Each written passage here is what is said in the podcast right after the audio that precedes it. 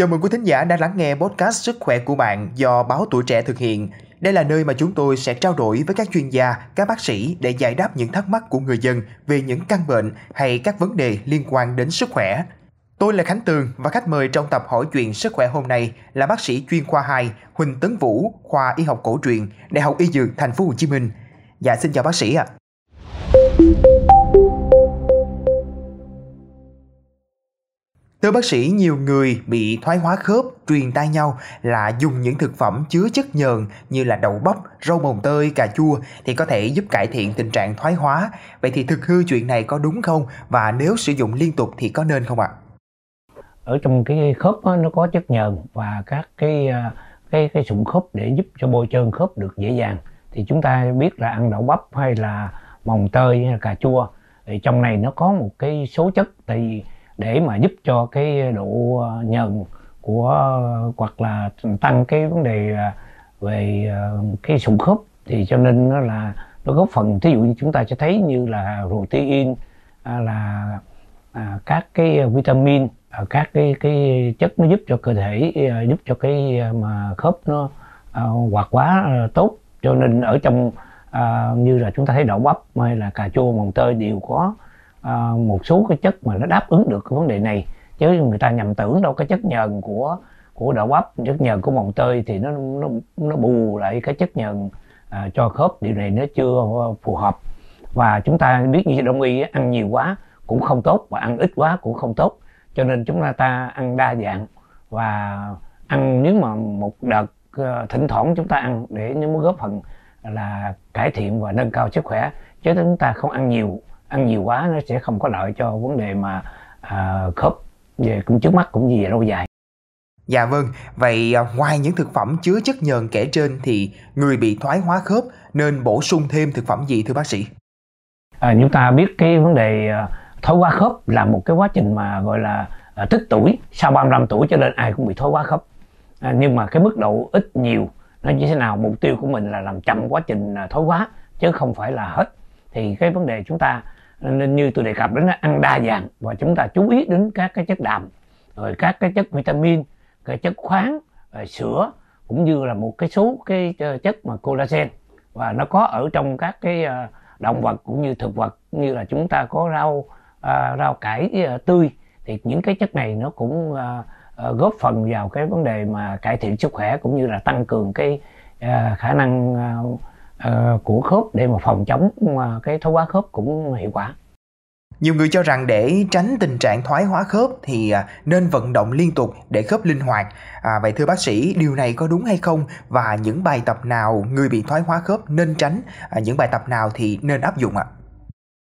Như chúng ta biết cái cái cái khớp là nó có cái chất nhờn và cái sụn khớp để nó giúp nó trượt các cái khớp lên với nhau.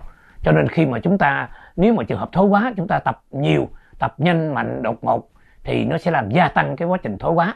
Cho nên nếu mà trường hợp mà chúng ta tập cái gì cũng được thứ nhất là làm sao nhẹ nhàng à, nhẹ nhàng à, từ từ à, chậm và nó làm sao giảm bớt áp lực mà trọng lực của uh, cơ thể của các khớp nó đè nặng lên. Thí dụ như chúng ta có thể tập động tác nhẹ nhàng chúng ta đi xe đạp chúng ta đi bơi à, chúng ta có thể đạp xe ở uh, đạp xe tưởng tượng còn nhất là những người mà mập đó, thì mà uh, gia tăng cái vấn đề uh, đi bộ nhiều cũng như gia tăng cái vấn đề mà động tác nhanh mạnh đột ngột điều này nó làm gia tăng cái quá trình thoái hóa khớp và không có lợi cho vấn đề sức khỏe Vâng ạ, à, vậy thì làm sao để nhận biết được là những trường hợp nào chỉ nên điều trị thoái hóa khớp thông qua thuốc và những trường hợp nào thì cần được phẫu thuật ạ? À?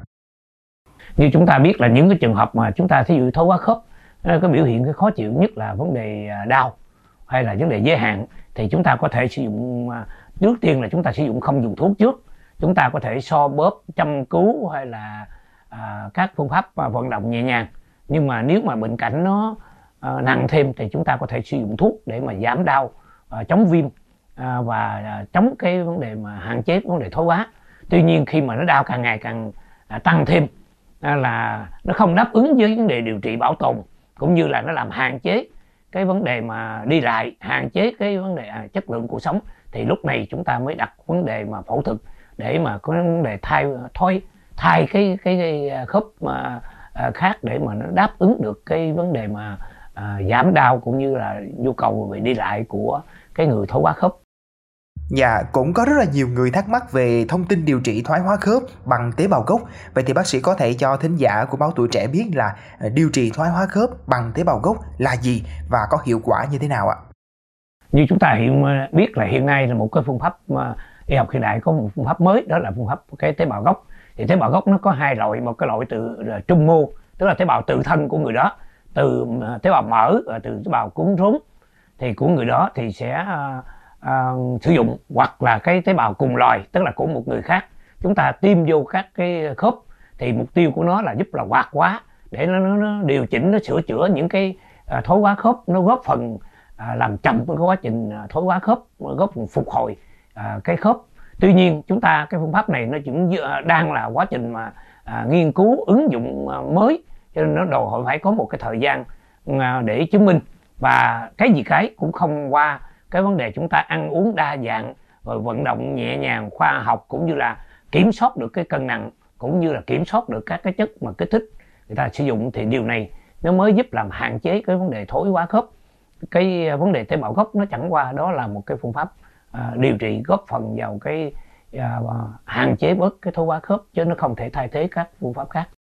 Dạ, rất cảm ơn những chia sẻ vừa rồi của bác sĩ. À, thưa quý vị, việc ừ, ăn thực phẩm chứa chất nhờn như là đậu bắp, rau mồng tơi và cà chua à, chưa thực sự đóng vai trò quan trọng trong việc cải thiện tình trạng thoái hóa khớp như nhiều người truyền tai nhau.